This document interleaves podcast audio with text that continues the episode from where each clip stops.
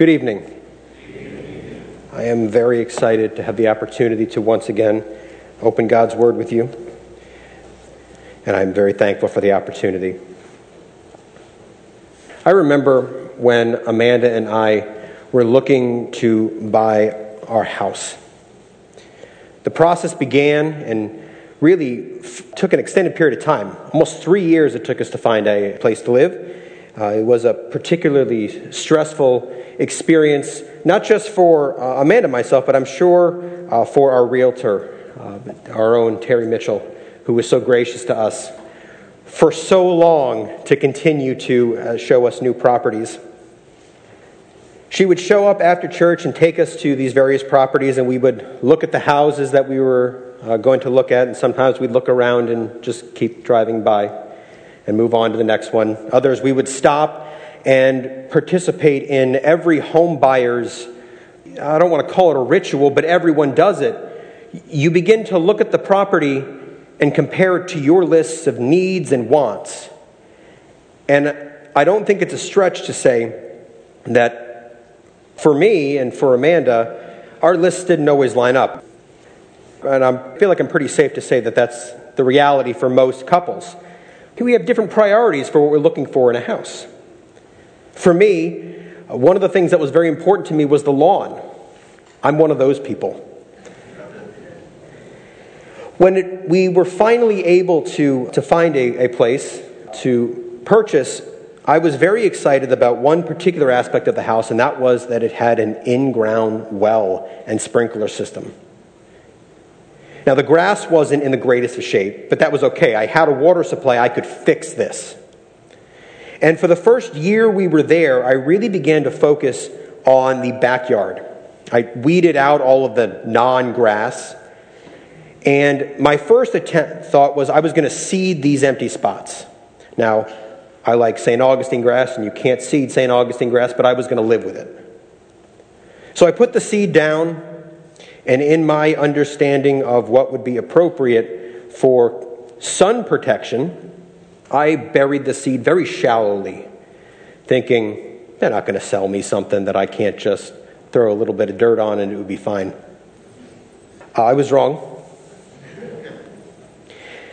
I was very excited in the first few weeks I would come out, and Amanda will tell you, I stood in our kitchen, looked out the window, and said, in this inflection, my seedlings.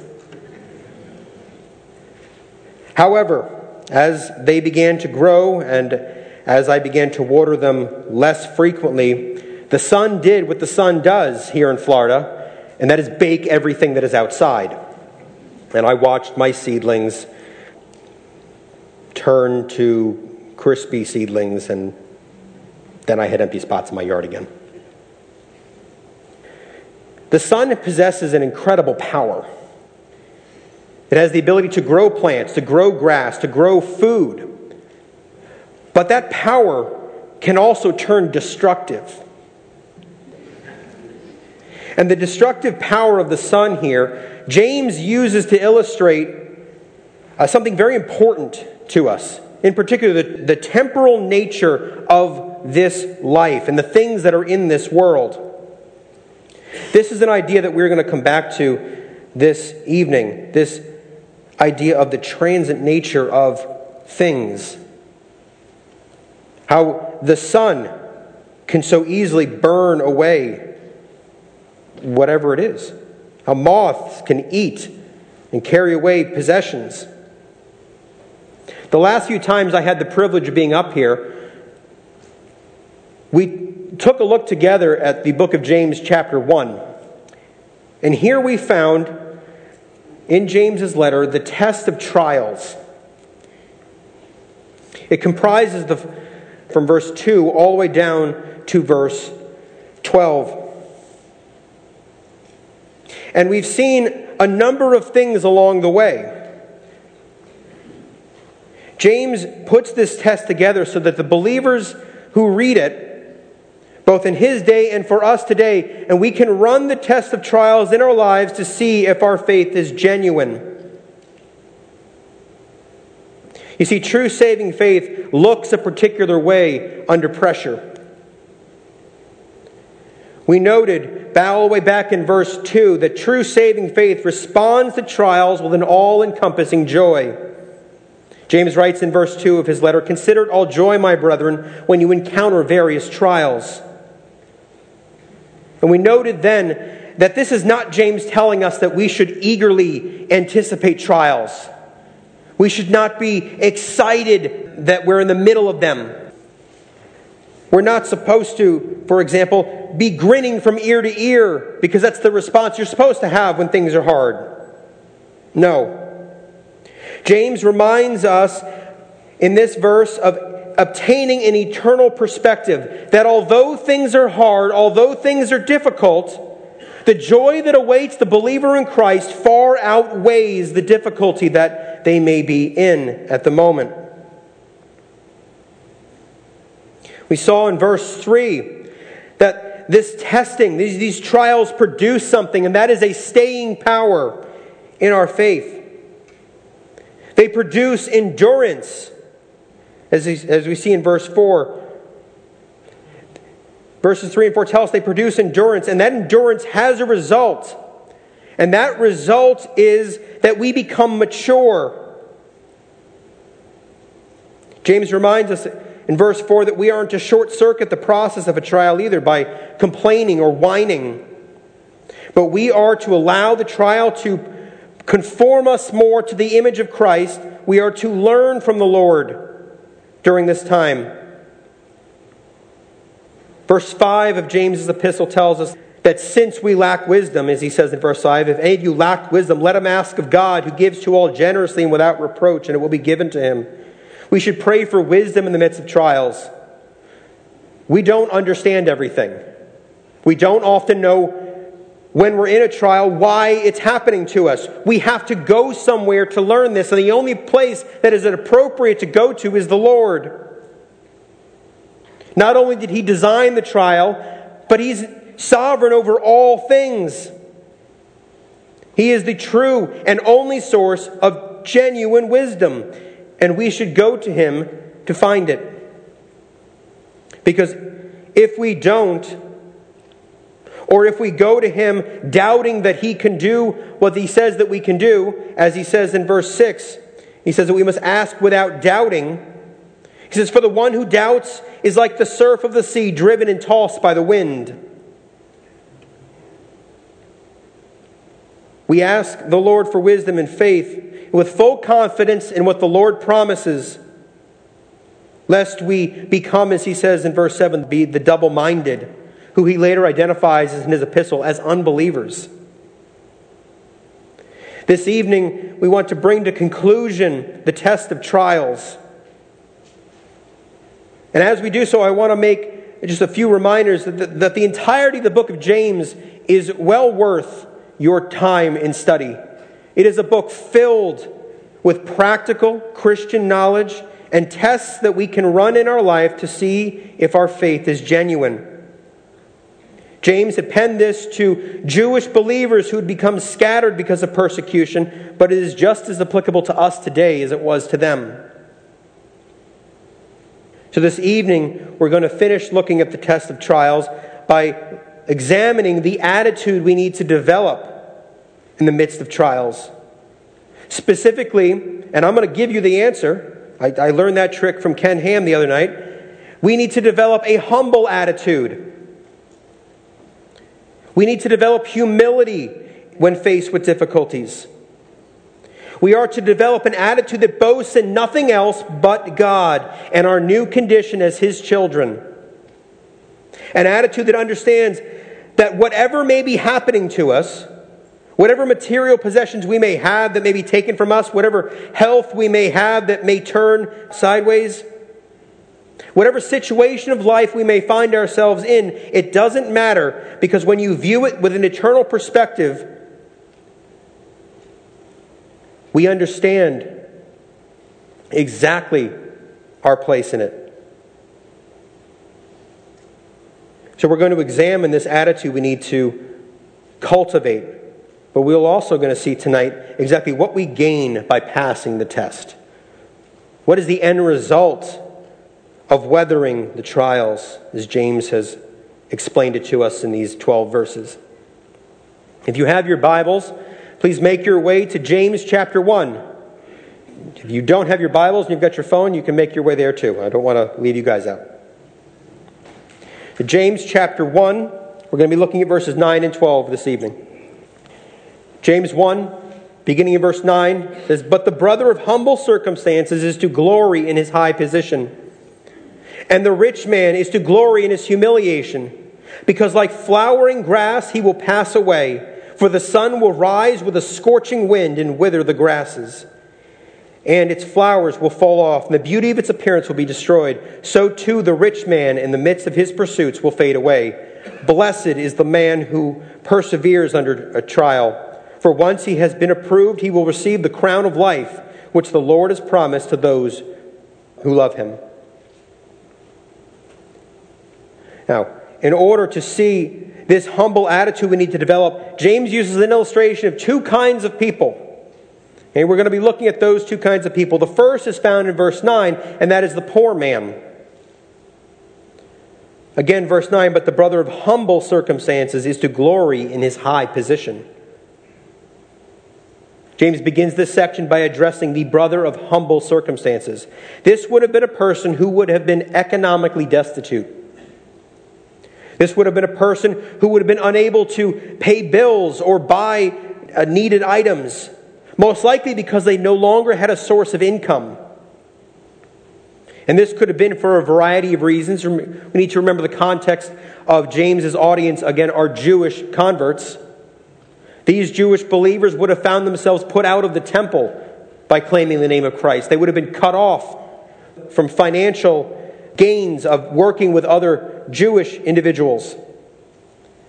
They would not be able to get a loan or even buy merchandise from some. Their families who would not have come to Christ would have cut them off. We know from James's letter that these specific people had also begun to become dispersed. So any property they may have had, they may have had to abandon as persecution had begun. All because of their new faith in Christ they lost everything their position in society, their money, their homes were either confiscated by Jewish religious leaders or, again, had to be abandoned. They would have had nothing left. James calls on them, though, uh, he refers to them as humble circumstances. These would have been people with no place in society any longer. Just like today, Society would have looked down on them for being poor. If a person had money or had property, they would, be, they would have been considered back in those days and even today to be smarter people, more attractive people, people with a better handle on being an adult or successful. People who are motivated. These are qualities that are associated with, with people who have money or have possessions. You know, in our society today, how much weight and value does society put on those who have a lot? So much so that we're willing to listen to the opinions of these people who know very little about a lot of things, yet because they're wealthy or well known, they somehow have the ability to elucidate on a whole host of topics. Poor people in this day and age would have been seen as evil or even committing or active in some kind of sin, that God was executing judgment on them. And that people who had money, had possessions, the Lord was clearly blessing them, so they must be godly. Well, that's a clear picture. Like, that happens today too. Think of the health and wealth gospel preachers. Or the Roman Catholic Church, who themselves have obscene amounts of wealth, yet paint themselves as godly individuals, but are far from it. This would have been a false assumption, even in those days, that God was blessing the wealthy and not the poor. However, the exact opposite is true. And, and, more often than not, when the wealthy, the lives of the wealthy, and the moral actions of the wealthy are compared to the commands of Scripture, they're oftentimes found wanting.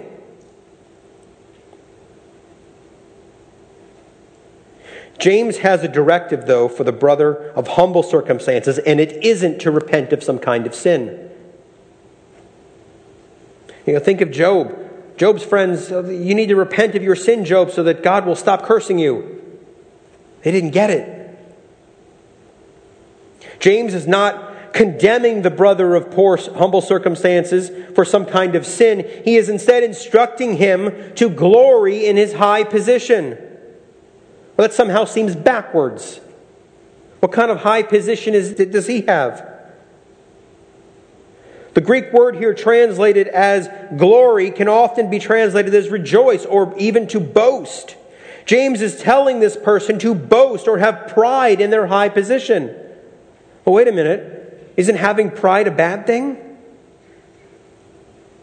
Well, if it's done the wrong way, yes. James isn't instructing this person to boast or be proud in themselves. He talks about his high position. Well, what is this? Again, he's certainly not telling him to go up and down the streets and say, Hey, everyone, look at me. I'm so happy that I have no food. That would be silly. The high position this person possesses that they are to glory in is their position as a child of God. John MacArthur, in his commentary on the book of James, states it this way This is a form of pride that even the most destitute Christian can have in his high position as a child of God and in the countless blessings that, that the position brings. See, it does not matter how the world looks down on an individual, specifically in James's audience here. In the eyes of the Lord, if you have come to know the Lord, you possess a wealth that is far beyond anything this world has to offer.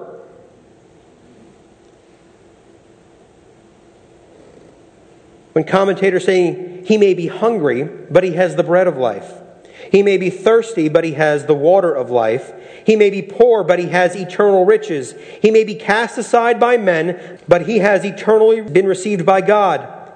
He may have no home on earth, but he has a glorious abode in heaven. This is the position that James is instructing the, the brother of humble circumstances to glory in. That he is the possessor and an heir with Jesus Christ. And this is not an exclusive thing found in James. We see, for example, in 1 Peter chapter 1, verses 3 through 6. Blessed be the God and Father of our Lord Jesus Christ, who according to his great mercy has caused us to be born again to a living hope through the resurrection of Jesus Christ from the dead, to obtain an inheritance which is imperishable and undefiled and will not fade away, reserved in heaven for you, who are protected by the power of God through faith for a salvation ready to be revealed in the last time. In this you greatly rejoice, even though now for a little while, if necessary, you have been distressed with various trials. We have an inheritance. Peter, again, underlying the same point that James is making here, it doesn't matter about the trials that we may face. When compared to what is coming for the child of God, there is no comparison.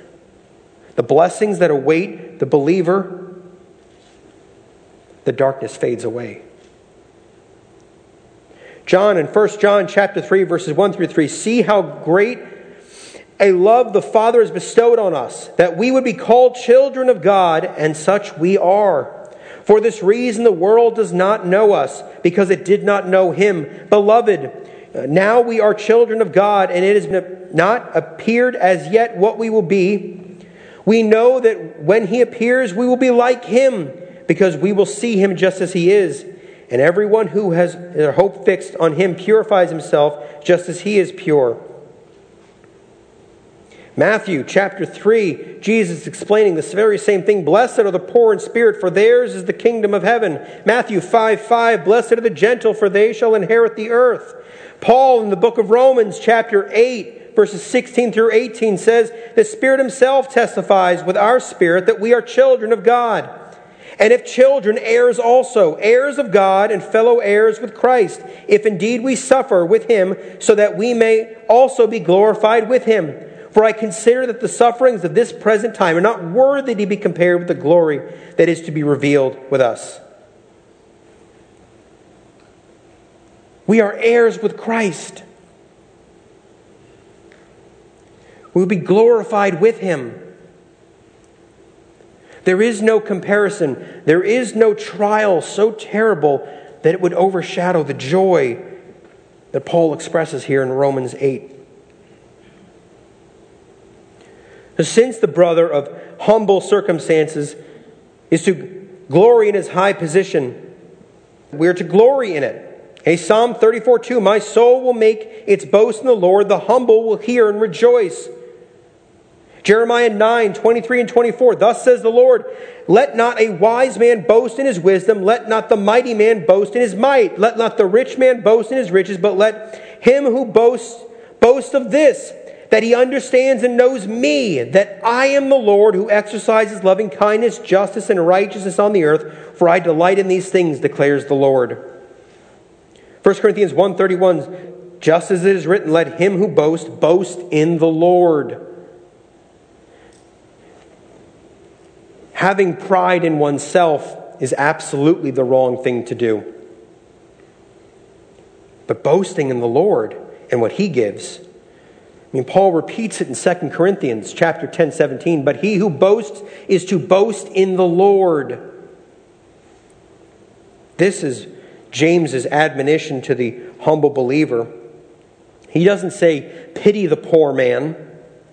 He instead encourages the poor man to dwell on who he is in light of his position in Christ instead of his current circumstances since being in fellowship with Christ is far better than anything this world can offer. One of the easiest temptations for us to fall into is to look around and see the things that we don't have. And that temptation is amplified when we're in the midst of difficulties and we see other people not struggling the way that we're struggling. And we think, why can't I be not in this trial like they are. Why can't I have these things? This was a huge danger for believers back then and is a huge danger for believers now. However, that kind of perspective takes the focus off of what we are to glorify in, and that is the Lord. Theologian D. Edmond Hiebert wrote this in his commentary on James He, the poor man, must glory in what he has become as a member of God's family. Instead of resenting his poverty or being discontent with his obscurity, let him remember that he is a prince. He is that possessor of spiritual riches more than counterbalance his material poverty. Focusing too much on one's earthly status can cause a person to become bitter, angry, depressed. And that is only amplified when things are not going well. We can fall into the temptation of allowing our emotions to overtake us. We can allow ourselves to be discontent with that glorious truth that we are children and heirs with Christ, and instead look at the things around us and wish for those instead.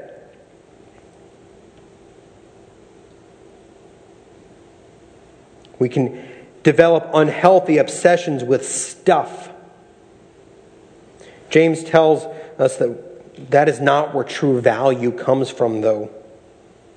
It doesn't come from trying to keep up with the Joneses or in fame and fortune. True value comes from one's place before a holy God.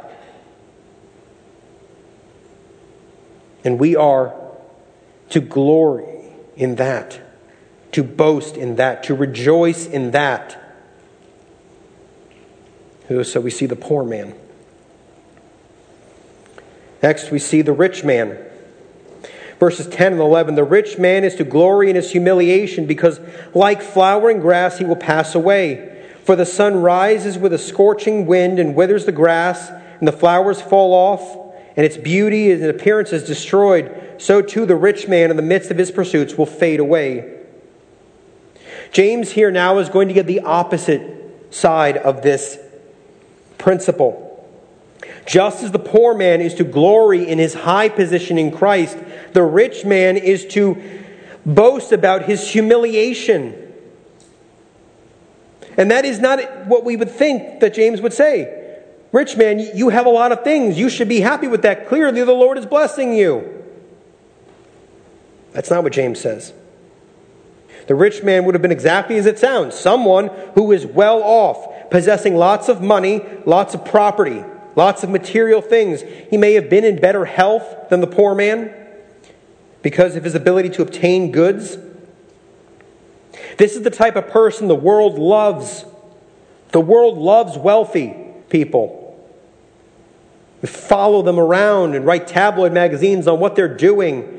Someone on Twitter even follows their jets around. I don't know why, but he does.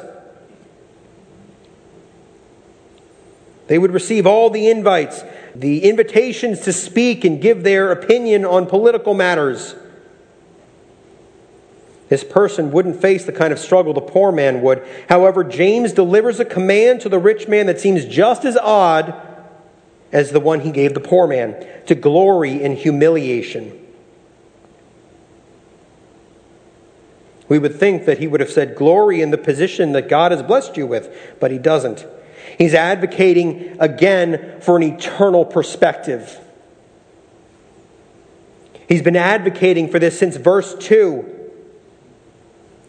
Don't look at this world in the lens of rich, poor, things, not having things, but instead look at it as the Lord and being one of his children.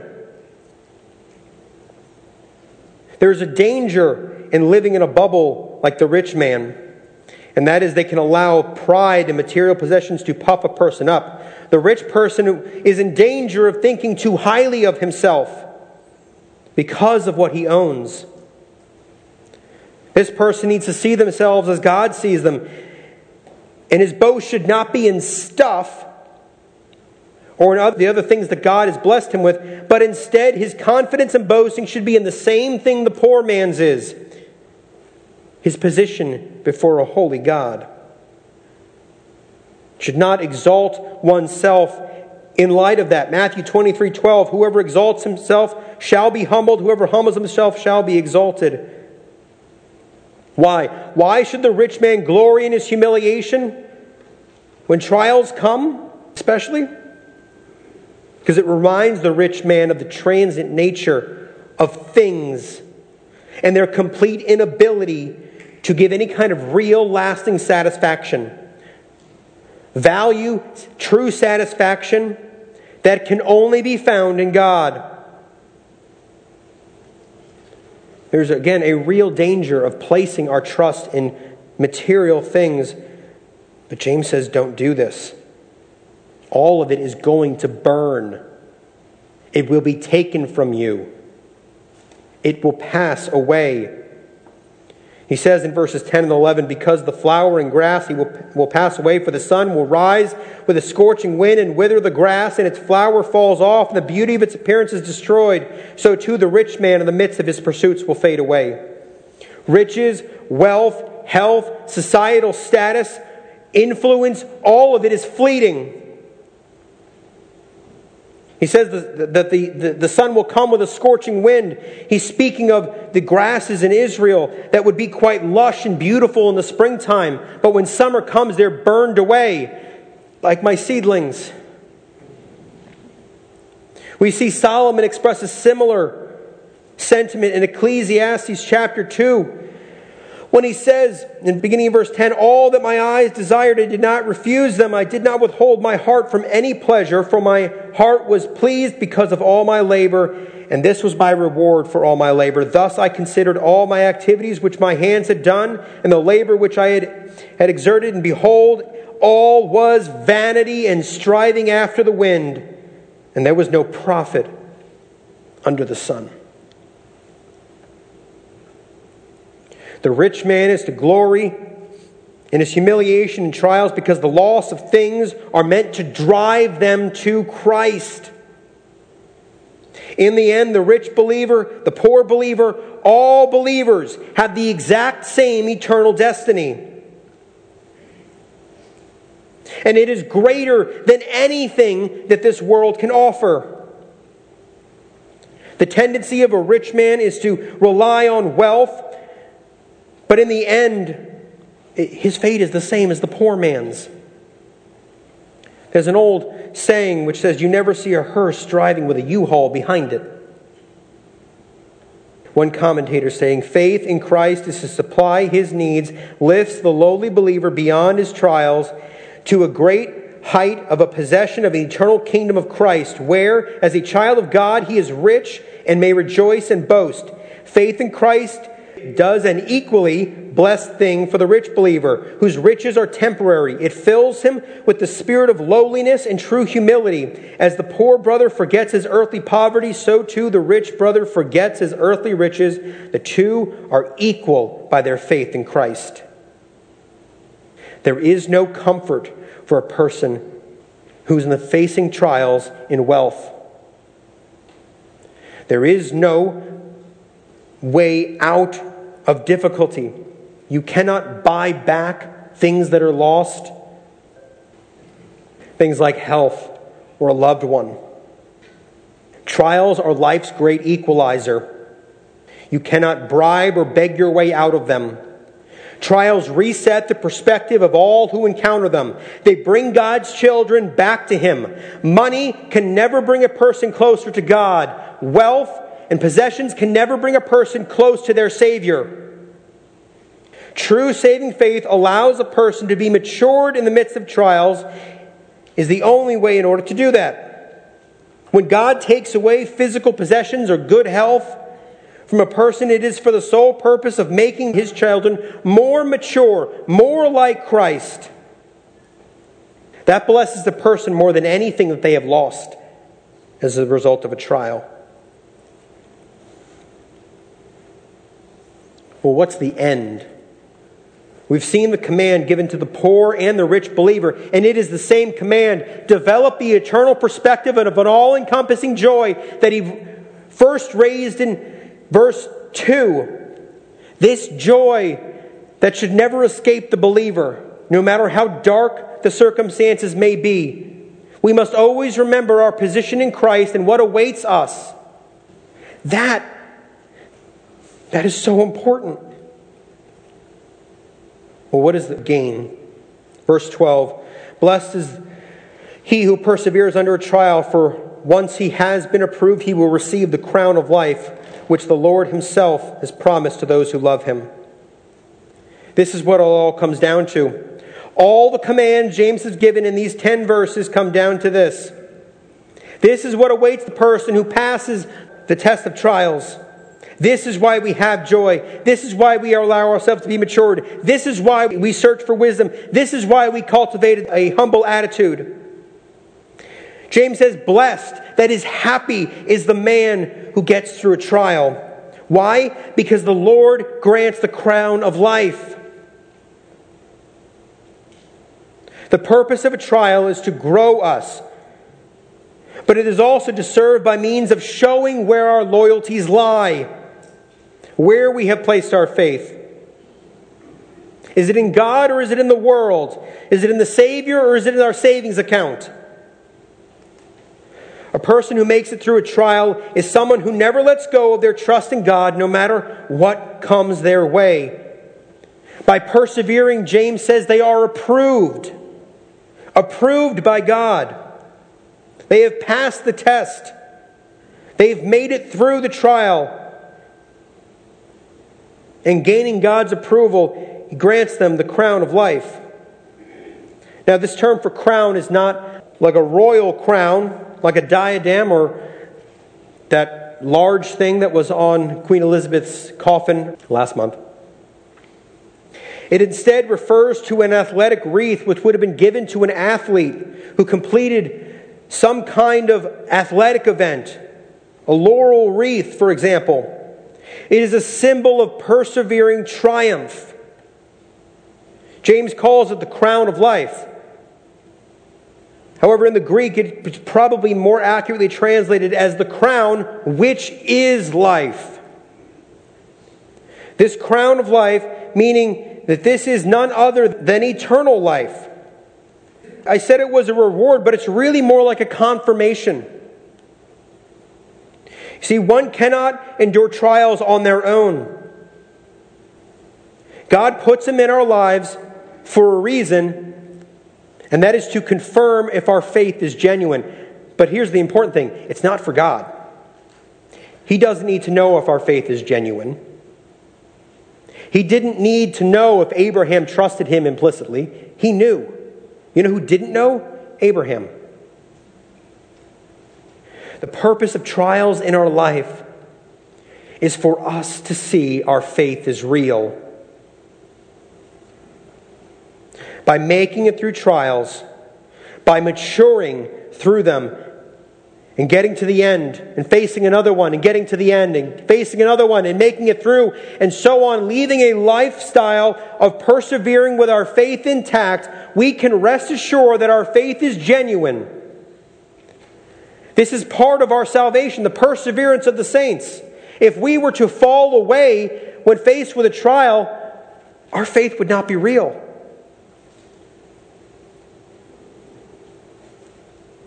One commentator put it this way a more accurate statement of the principle is this perseverance attests to God's approval, for it gives evidence of eternal life, that is, salvation.